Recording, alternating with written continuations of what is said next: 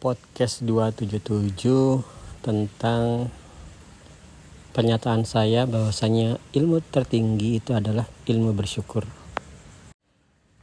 Oke, hari ini sepulang dari hmm, ujian akhir, ujian akhir semester 1. Kemudian saya lanjut ke latihan capoeira, terus neraktir teman-teman makan kemudian pulangnya melihat ada toko kue bagus saya masuk sebentar beli oleh-oleh anak istri. Kemudian saya ngelihat motor saya kok bagus banget ya CBR 250 terus ada perasaan bersyukur ya. Kemudian saya foto dan kemudian saya jadikan status. Statusnya seperti ini. Ilmu tertinggi yang bisa saya bayangkan saya bayangkan ya jadi benar-benar personal. Sebagai manusia adalah ilmu bersyukur. Karena Tuhan sama sekali nggak ada tuntutan menciptakanmu. Sebagus apa seharusnya manusia bersyukur? Ilmu itu yang saya minta diperdalam. Ilmu yang nggak ada ujungnya. Oke um, dalam konteks beragama uh, sebagai kaum muslimin saya muslim itu memang tidak boleh asal tidak boleh ngasal ya dalam mengenal Tuhannya dalam menegakkan agama berprinsip dan lain sebagainya. Nggak boleh ngasal. Harus ada landasan ilmunya.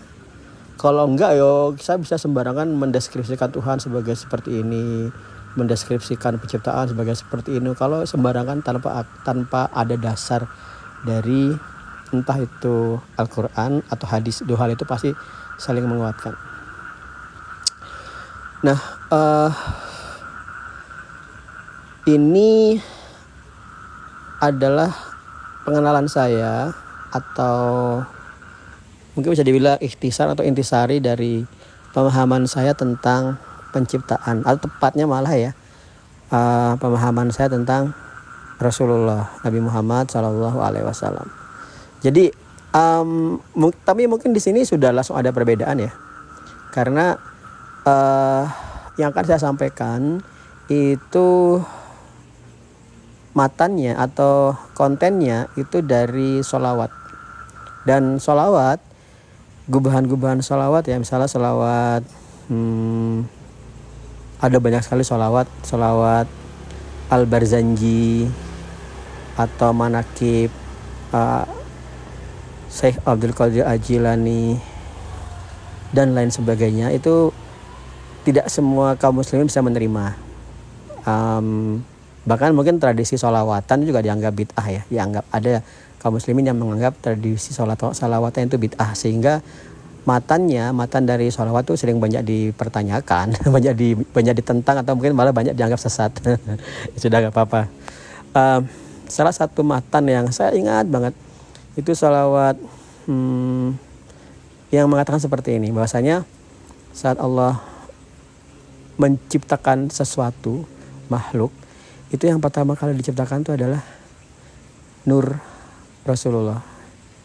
Nah Nur Muhammad. Nah Nur Muhammad Nah kemudian dari Nur Muhammad ini cita dunia dan segala isinya. Nah tapi kan kemudian langsung oh itu terlalu berlebih-lebihan dan lain sebagainya. Uh, dari salah satu matan yang lain juga saya nemukan bahwasanya Nur Muhammad ini bertasbih memuji Allah. Bertasbih memuji Allah, memuji. Memuji itu apa? Bersyukur. Satu uh, pemahaman ini melekat kuat banget ya ke batin saya bahwasanya um, makhluk terdekat dengan yang pencipta kaum muslimin ya itu adalah Nabi Muhammad. Dan Nabi Muhammad itu um, dekat dan kedekatannya Nabi Muhammad adalah syukurnya dalam sekali kepada penciptanya. Satu. Itu ya itu simpul yang pertama. Pemikiran yang pertama Nah mungkin di titik yang ini uh, saya tahu pendengar di podcast ini ya banyak banyaklah beragam banget. Ada yang pemahaman Islam yang A, B, C kan pemahamannya monggo aja. yang nggak boleh berbeda pemahaman itu cuma masalah Tuhan, sholat, ya rukun Islam, rukun iman itu nggak boleh beda pemahaman. Tapi kalau detail-detailnya mungkin kita akan bisa berbeda pendapat. Dan yang tadi saya sampaikan aja mungkin teman-teman berbeda pendapat saya paham banget. Nah, simpul yang kedua, simpul yang kedua itu adalah kalau dari Quran tidaklah aku ciptakan jin dan manusia kecuali untuk beribadah kepadaku.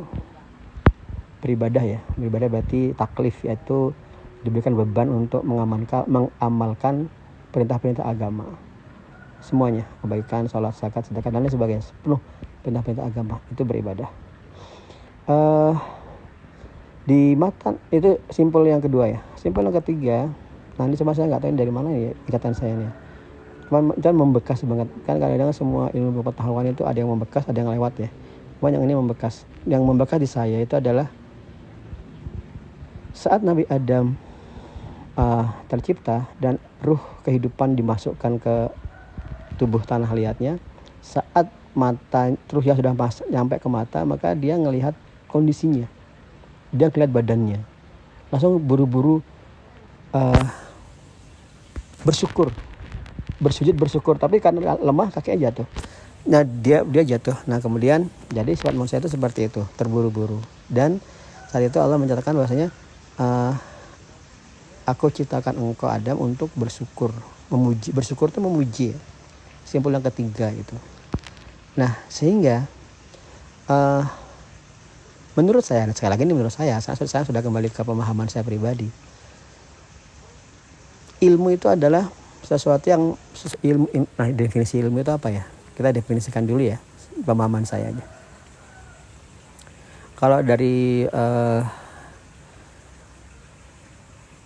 ilmu itu pengetahuan sesuatu yang kita belum tahu kemudian kita tahu. Berarti ilmu itu hakikat hakikat kebenaran sesuatu ya. Contoh aja misalnya ilmu fisika. Misalnya kita kalau kenapa sih kalau kita lompat kita jatuh lagi ke bumi kok nggak terus aja ke atas? Ternyata oh hakikat kebenarannya adalah karena bumi punya gravitasi dan dia menarik kita. Nah itu ilmu.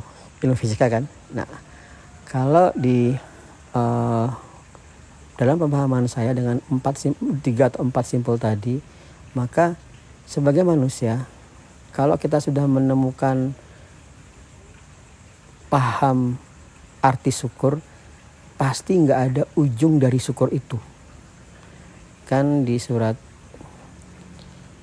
uh, di, di ada ayat bahasanya mengatakan bahasanya bersyukurlah kepadaku akan aku tambahkan nikmatku padamu ya kan nah jadi manusia itu hadir di dunia, kamu, saya dan ayah ibumu sampai ujung ke atas.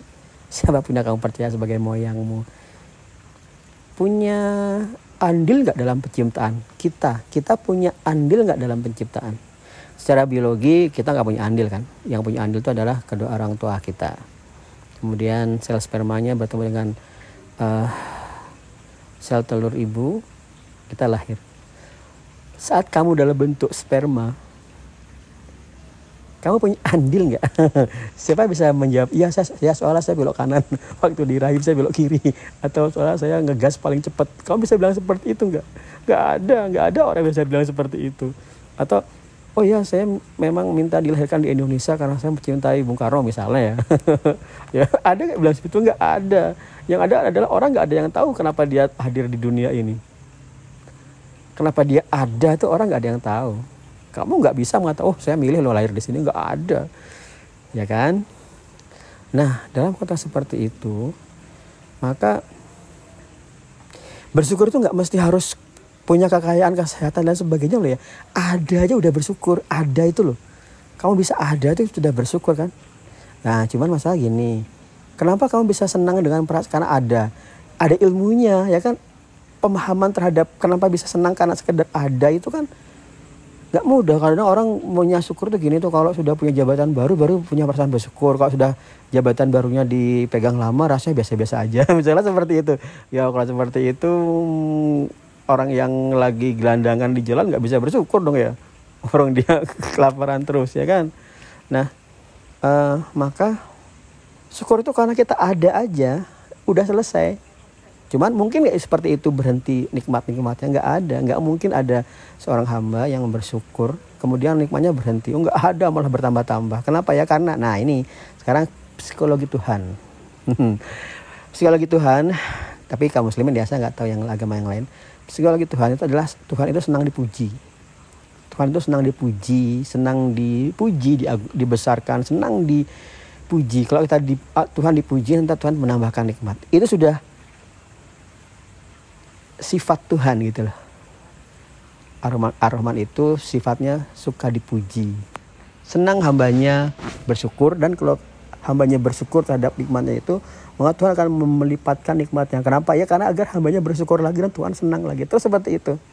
Nah jadi ya, jadi emang sebenarnya pilihan hidup untuk manusia itu nggak banyak. Kalau kamu lahir di dunia, kamu punya pilihan lagi nggak? Nggak ada pilihan orang begitu sudah lahir di dunia itu nggak ada pilihan lain kecuali berjuang hidup sampai mati. Tapi akhirnya jangan sekadar bekerja, mapan, mati nggak nggak gitu sih.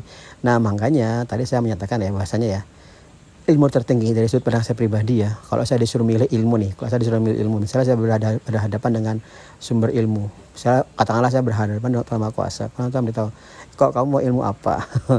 ilmu kaya atau ilmu apa apa apa saya bilang saya pasti milih ilmu saya pasti milih ilmu bersyukur karena saya sudah tahu hakikat saya saya sudah paham hakikat saya apa pencipta saya adalah makhluk ciptaanmu karena saya sudah paham saya nggak butuh lagi ilmu mendalam tentang saya tapi selanjutnya saya adalah pengen ilmu tentang bagaimana memujimu dengan sebaik-baiknya pujian itu maka sudah dari sudut pandang pribadi kan ada uh, entah saya lupa ini ini pepatah uh, kalimat atau hadis silakan, silakan dicek bahasanya uh, jika dia mengenal diri sendiri maka dia mengenal Tuhannya. Saya sudah mengenal saya. Saya sudah paham hakikat saya apa. Saya adalah makhluk ciptaan dari Tuhan yang Maha Kuasa. Selesai. Sehingga karena saya sudah paham, next stepnya apa? Next stepnya saya adalah saya minta diberi ilmu untuk bersyukur lebih lebih lagi kepada pencipta saya karena saya sudah diciptakan sebagai makhluknya itu aja nah karena karena itu penyataan saya bahwasanya ilmu tertinggi dari sudut pandang saya pribadi itu adalah ilmu bersyukur nggak ada lagi deh ilmu yang lain mau apa lagi coba kalau udah bersyukur mau apa lagi coba dipikir dulu kalau kamu sudah bersyukur mau apa lagi nggak ada lagi nah maka yang lain-lain itu sekedar menjadi adalah buah dari syukur itu karena saya lagi uh, psikologi Tuhan, sifat Tuhan itu adalah senang dipuji. Senang dipuji. Uh, well, silakan cari hadisnya ya. Pemahaman saya yang sudah menyatu, yang pemahaman saya yang sudah ter, uh, tersimpulkan itu adalah Tuhan itu senang dipuji, ya kan? Karena itu kan uh, manusia kita diciptakan Tuhan sebagai manusia itu tugasnya adalah untuk menjadi khalifah di bumi kan, memakmurkan bumi. Khalifah juga artinya pengganti, pengganti Tuhan memakmurkan bumi, memakmurkan itu ya menyejahterakan, membuat makhluk-makhluk bisa hidup berdampingan dengan baik dan tidak membuat kerusakan di bumi dan lain sebagainya. Itu. Tapi um, Tuhan juga menciptakan malaikat. Malaikat ini tugasnya bertasbih, menyucikan menyucikan Tuhan, sifat Tuhan dan memuji Tuhan. Subhanallah, bertasbih dan memuji Tuhan, alhamdulillah ya kan nah manusia itu bebas kalau manusia itu masalah itu pilihannya bebas. Tapi sebenarnya bebas terikat ya. Bebas manusia itu mau nolak Tuhan juga boleh mau bersyukur juga boleh nggak bersyukur juga bebas. Tiap tiap pilihan ada konsekuensinya. Konsekuensi orang yang bersyukur nikmatnya bertambah-tambah. Mengharap nikmat bertambah nggak? Nah ini pertanyaan pertanyaannya nih. Kadang-kadang orang yang kadang-kadang kita banyak dengan statement berlebihan ya um, ah aku nggak mau apa apa aku cuma mau bersyukur. Tapi masalah gini deh kalau kita udah bersyukur ya secara otomatis nikmat akan bertambah. Nah um, karena itu mungkin kalau dibangun suatu framework berpikir tentang bersyukur ya jangan pernah berpikir bersyukur itu karena um, semakin kaya semakin baik semakin sehat. Enggak ya bahkan sudah diciptakan aja udah bersyukur itu aja. Cuman masalahnya sekali lagi itu nggak mungkin seperti itu. Kalau kita cuman bersyukur karena diciptakan percayalah nggak akan seperti itu. Secara otomatis kita akan tambah nambah kenikmatan yang lain. Nah kenikmatan itu apa? Kamu ibu kalau pasti kenikmatan. Begitu kamu sudah ada itu pilihanmu cuma dua. Bahagia atau menderita? Itu aja. Bahagia dengan kenikmatan kenikmatan yang lain. Menderita dengan nah menderita dengan apa ya? Menderita itu kalau hmm, kenikmatannya dicabut nah manusia kan sebenarnya sering masalah di dunia itu dengan kelengkapan dan kekurangan masing-masing ya. Nah kalau nggak bersyukur tahu nggak gimana cara membuat Tuhan manusia bersyukur lagi? Tinggal diambil sedikit aja nikmatnya. Baru ngerti dia. Kayak pernah saya pernah ngobrol tentang saya pernah kena covid ya. Nikmat nafas itu nggak bisa terbayang. Begitu diambil sedikit aja aduh rasa nggak bisa ngapa-ngapain. Begitu tambahkan bersyukur ya kan nah tapi sebaiknya jangan sampai deh jangan sampai kita tuh bersyukur karena nikmatnya diambil dulu. Karena ya nggak ada nikmat yang kecil ya. Nikmat tuh nggak ada yang kecil. Uh, orang bilang dirinya miskin. Nah, kalau dibilang ya sudah kalau gitu matamu diambil satu mau nggak? Diganti dengan kekayaan mau? Jangan-jangan ada yang mau ya saya nggak tahu lah. Ada banyak orang banyak ada kasus di mana dia nyerahin ginjal untuk beli iPhone berapa iPhone 6 atau 7 itu itu kan konyol banget ya nggak tahu lah itu udah pasti pasti nyesel luar biasa ya kan nah uh, jangan sampai kita bersyukur itu karena nikmatnya diambil dulu baru ngerasain syukur Nah, cuma gini, gimana rasa kita bisa merasakan syukurnya? Bagi saya ya, bagi saya pribadi ya, kalau kita sadar bahwasanya segala sesuatu selain Tuhan itu nggak ada, harusnya itu udah cukup menjadi trigger untuk bersyukur loh ya. Bilangan nol itu mas saya. Bilangan nol itu adalah yang membuat saya sangat-sangat terkesan dan bisa merasakan perasaan syukur yang dalam. Kenapa? Karena segala sesuatu selain Tuhan hakikatnya tuh nggak ada semuanya diadakan bilangan nol itu loh nah kalau kamu mau rada perasaan aduh lagi rasa sumpah segala macam ya ingat aja segala sesuatu awalnya nol nol nggak ada Tuhan juga nggak punya kewajiban menciptakan kamu. Kamu nggak diciptakan juga nggak ada yang peduli. Nggak ada kehilangan. Gimana cara kehilangan? Kamu nggak ada. Tapi begitu kamu ada gimana rasanya gimana gimana caranya nggak bisa bersyukur ya kan? Tapi kemudian nih tantangan bersyukur itu ya kalau kita punya sifat hasut iri dengki udah nggak bisa bersyukur deh itu. Jadi uh, paling mendasar itu iri sebenarnya. Nah iri itu saya punya pemahaman ya bahasanya Tuhan itu menciptakan dunia dan segala isinya tuh dunia dunia. Itu karena ada sifat iri aja. Karena iri diciptakan dunia. Nanti kita ada kenapa saya bilang seperti itu? Karena kalau kita masuk di surga tempat kenikmatan tertinggi itu irinya dihapus. Kita sudah gak punya perasaan iri lagi. Nih uh, di dunia ini menghapus rasa iri nggak mungkin ya. Nggak mungkin. Sama sekali nggak mungkin menghapus rasa iri.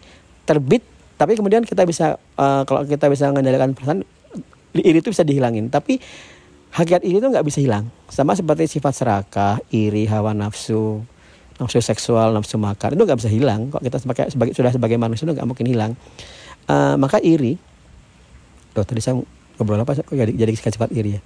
Ya yang menghalangi menghalangi sifat syukur itu iri hasud dan dengki.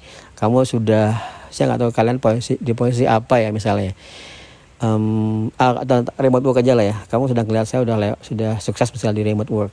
Kemudian kamu ngelihat saya kadang mungkin ya saya minta maaf uh, sering flexing misalnya ya. Pak Eko nunjukin CBR segala macam rumah segala macam. Hmm, misalnya. Ya tapi kemudian kalau kamu sampai terbit perasaan iri yang nggak bisa kamu kendalikan, itu akan membuat kamu nggak bisa bersyukur dengan keadaanmu yang sekarang. Ingat, kalau kamu mau iri sama saya, di, sasa, di, di saya yang di 2023 ini, maka kamu harus ingat saya di 2005, eh sorry 2006 saat mulai pernikahan yang pertama, eh kan yang pertama, nikah yang pertama aja, kan kan yang pertama, nikah nikah saya yang awal dulu, aduh nikah di tahun 2006 itu aja. Saat itu 2006 saya nikah saya hanya mempunyai gaji satu setengah juta per bulan tinggal di kos yang tidak lebih besar dari garasi saya yang sekarang dengan lantai yang lantai kamar mandi yang sering keluar cacingnya. Kemudian yang nyemen itu istri saya. Saya nggak terlalu suka otak-atik kayak gituan. Saya nggak punya apa-apa akhirnya saya beli sepeda ontel. Kemudian udah itu aja. Laptop pakai laptop istri kalau kamu punya perasaan iri sama saya yang sekarang kamu harus ingat saya sampaikan sekarang di tahun 2005 kondisi kehidupannya seperti itu. Tapi saat itu bahagia saya sepertinya malah saya nggak mau mengatakan lebih bahagia dulu ya nanti di, di sama Tuhan dinilai tidak bersyukur dengan yang sekarang ya. Cuman saya beritahu saya pernah menyampaikan ya saat saya punya sepeda ontel dan saya akhirnya bisa membelikan spon untuk kursi dudukan sepeda ontel untuk gonceng istri perasaan bahagianya masih bisa saya ingat sekarang setelah berapa tahun ini? Hampir 20 tahun ya? 2025 20 tahun ya. Ya hampir 20 tahunan lah ke arah itu.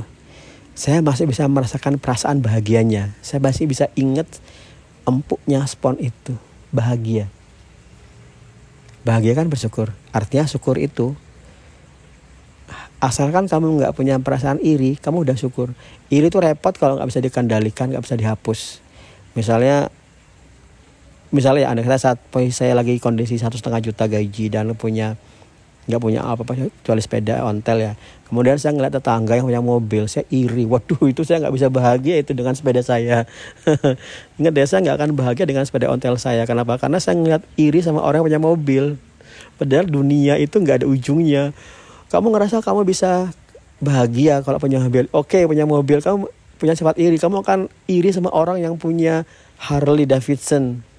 Mobil itu kan cuma 200 juta udah dapat ya. Harley itu 200an juta. Kamu iri situ. Oke kamu punya sudah punya Harley ya. Kamu nggak bisa kamu iri. Kamu akan iri sama orang yang punya apa sih di tas Harley itu kalau motor? Oke CBR 1000 ER kan satu miliar itu kamu iri sama itu lagi. Oke kalau kamu ah, udah kalau udah irinya ada itu nggak bisa bersyukur udah selesai. Dunia itu nggak ada habisnya kalau kamu punya sifat iri apalagi ya hasut dan dengki ya. Nah makanya ya makanya anak kembali lagi tuh gimana cara bersyukur? Jangan sampai punya sifat iri. Udah deh kamu akan seneng banget. Maka begitu kamu gak punya sifat iri sifat iri nggak ada ya bukan nggak ada ya dikendalikan. Misalnya nih saya saya punya sifat iri loh ini misalnya. Ya misalnya nih iri saya apa ya dunia hmm, apa ya? Oke sebenarnya Rasulullah memberikan ancer-ancer ya. Iri itu hanya boleh di dua di dua hal. Iri kepada orang kaya yang dia sedekah siang dan malam. Dan kedua iri dengan orang yang punya ilmu dan dia mengajarkan ilmunya siang dan malam. Sama mungkin terakhir iri dengan orang yang hafal Quran masalah. Itu boleh. Maksudnya kita bisa uh, ingin seperti itu iri tapi jangan sampai iri itu membuat kamu menderita itu berarti, berarti irinya sudah tidak sewajar tidak wajar itu nah iri itu sifat iri kalau nggak dikendalikan itu menjadi hasut hasut itu adalah uh, ingin agar kebahagiaan orang itu hilang. Padahal kamu dengan orang kebahagiaan itu hilang, kamu nggak nggak akan bahagia juga. Tadi contoh uh, saya punya Harley, kemudian tetangga punya mobil. Iri-iri ngebuat ih iri aku punya itu. Tapi iri itu berkembang menjadi hasut. Ah aku ingin mobil itu hilang. Oke, okay. mobil itu hilang. Kalau udah hilang senang. Misalnya apa ya? Misalnya kamu um, lewat di sebelah mobilnya kamu ambil batu kamu coret cret gitu kan ah seneng aja udah ngerusak punya orang Wah, itu tapi aduh tapi ada sih saya nggak tahu apakah ada orang yang seperti ini tapi ada lah ya orang yang cepat iri dengki seperti itu. Nah hasut seperti itu. Hasut itu iri yang ingin agar kebahagiaan orang itu hilang. Yang terakhir itu dengki. Nah dengki ini gawat. Dengki itu menderita dengan kebahagiaan orang lain. Nah ini sudah sudah kronik ya pada seperti orang yang punya sifat dengki sudah nggak ada obatnya. Saya pernah memberikan contoh ya orang punya sifat dengki itu uh, kalau kamu akan ditabrak, hmm, oke okay, kalau ada orang sifat dengki ya, nah, jadi pembicaraan jauh banget ya. Kalau orang punya sifat dengki seperti ini, hmm, dia akan ditabrak mobil, oke, okay. kemudian uh, ad, kamu orang eh sorry gimana dan gitu ya aku agak lupa ya hmm. Saya lupa. Oke orang saya dengki itu dia akan ditabrak mobil kemudian ada orang yang kamu dengki terhadapnya itu berusaha menarik kamu. Oke kemudian karena kamu nggak senang dengan kebahagiaan orang lain maka kamu saat orang itu berusaha menarikmu kamu malah berusaha uh, menarik orang itu agar tertabrak juga dan kemudian kamu ketawa. Kamu ketawa karena orang itu akan tertabrak padahal kamu juga akan tertabrak. Ya kan? Gak masuk akal. Tapi ada seperti itu. Sifat seperti itu ada. Yang paling yang paling kelas itu kan sifatnya iblis ya. Nah ini masalah mitologi ah bukan mitologi masalah dogma dogma itu iman iman. Nggak bisa dilihat tapi disampaikan oleh Rasulullah dan Al-Quran. Nah itu dia punya sifat dengki. Dengki itu pokoknya kalau orang itu bahagia aku akan sakit itu aja dah. Oke teman-teman dah. Udah terlalu jauh nih. Uh, itu aja ya tentang syukur. Saya, saya tetap berpendapat bahwasanya bagi sebagai manusia ilmu tertinggi itu sebagai manusia ya hmm, ilmu untuk bersyukur. Kenapa ilmu untuk bersyukur bagi manusia yang paling tinggi? Karena di atas karena sudah lewat dari mengenal dirinya sendiri. Diri saya sudah mengenal diri sebagai makhluk udah selesai kemudian bersyukur. Makanya next, next stepnya adalah ilmu bersyukur. Ada nggak lebih tinggi dari itu? Menurut saya nggak ada. Menurut saya nggak ada ilmu yang di atas ilmu bersyukur. Bahkan ya afdol doa alhamdulillah. Doa tertinggi doa paling afdol itu adalah alhamdulillah. Bukan minta loh ya. Doa yang paling tinggi itu bukan minta. Bukan seperti ini. Ya Tuhan aku percaya kepadamu. Aku minta A B C X Y Z. Misalnya gitu. Bukan. Rasulullah itu bersabda afdal doa alhamdulillah. Gitu. Doa paling utama itu bersyukur. Oke kita teman-teman sebagai empat salam warahmatullahi wabarakatuh